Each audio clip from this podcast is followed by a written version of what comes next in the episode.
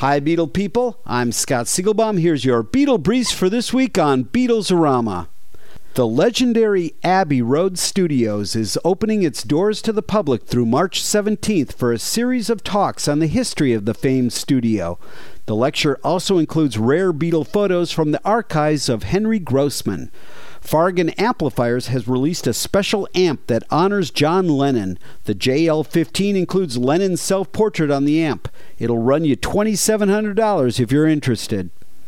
A collection of rare photos of the Beatles at Shea go on the auction block on March 22nd. The auction also includes rare Beatle records and memorabilia. The photos are expected to sell for over $22,000. And finally, near life size cutouts from artist Jack Early, consisting of plywood, metal, and ink, depicting three nudes of Yoko Ono entitled Strawberry Yoko, Boysenberry Yoko, and Grape Yoko, sold for $15,000 at a charity auction for Contemporary Arts Museum, Houston. Check out rare Beatle signed artwork as well as famous Beatle photographs and animation at rockartshow.com. I'm Scott Siegelbaum for Beatlesarama.